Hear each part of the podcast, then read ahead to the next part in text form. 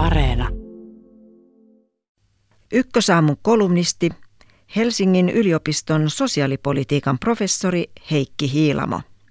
Pienten lasten kotihoidon tuki on keskustapuolueen lempilapsi. Vastustajien mukaan tuki olisi poistettava, jotta äidit saataisiin nopeammin töihin.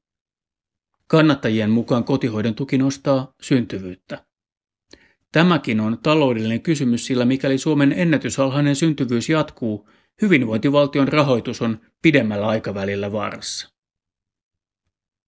Kotihoidon tuen ja syntyvyyden yhteys on kuitenkin myytti, joka syntyi 90-luvun alussa, kun Suomi koki ankaran laman.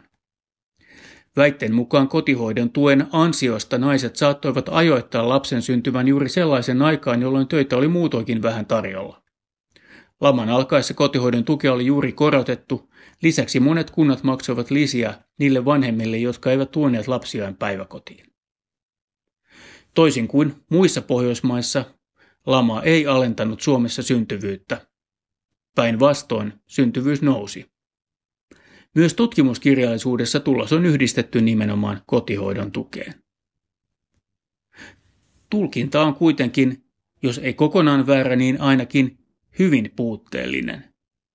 Syy mainittuihin muutoksiin ei ollut kotihoidon tuki itsessään, vaan työttömyysturva yhdistettynä kotihoidon tukeen.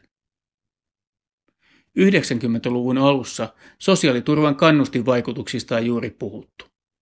Niin uskomattomalta kuin se kuulostaa, äitien ja tietysti isienkin oli mahdollista saada kotihoidon tuen perusosaa ja sisaruskorotusta samanaikaisesti työttömyyspäivärahan kanssa.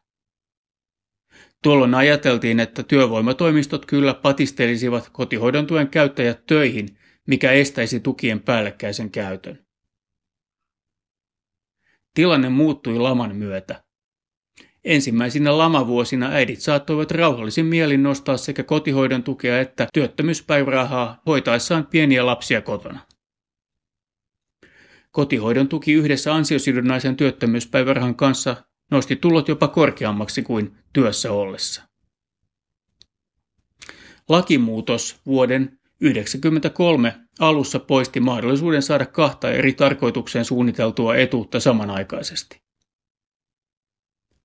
Lainsäätäjälle sattui kuitenkin kömmähdys, josta ei ole paljon puhuttu jälkikäteen. Kahden huoltajan perheissä kotihoidon tuen perusosan ja sisaruskorotuksen saattoi siirtää toiselle puolisolle – jos hän ei ollut työttömänä. Näin itsekin menettelin vaimoni kanssa. Vuonna 1993 tapahtuikin jotain todella yllättävää. Kotihoidon tukea saaneiden miesten määrä liki kolminkertaistui edellisvuoteen verrattuna. Peräti 16 prosenttia tuen saajista oli miehiä. Tuolloin hallitus heräsi ja päätti tukkia porsaan reijän. Niin sanottu koti-isien kulta-aika päättyi marraskuussa 1995. Vuosien 1993 ja 1996 välinen aika oli eräänlainen tahaton koe siitä, miten kannustimien muutokset vaikuttavat lapsiperheiden käyttäytymiseen.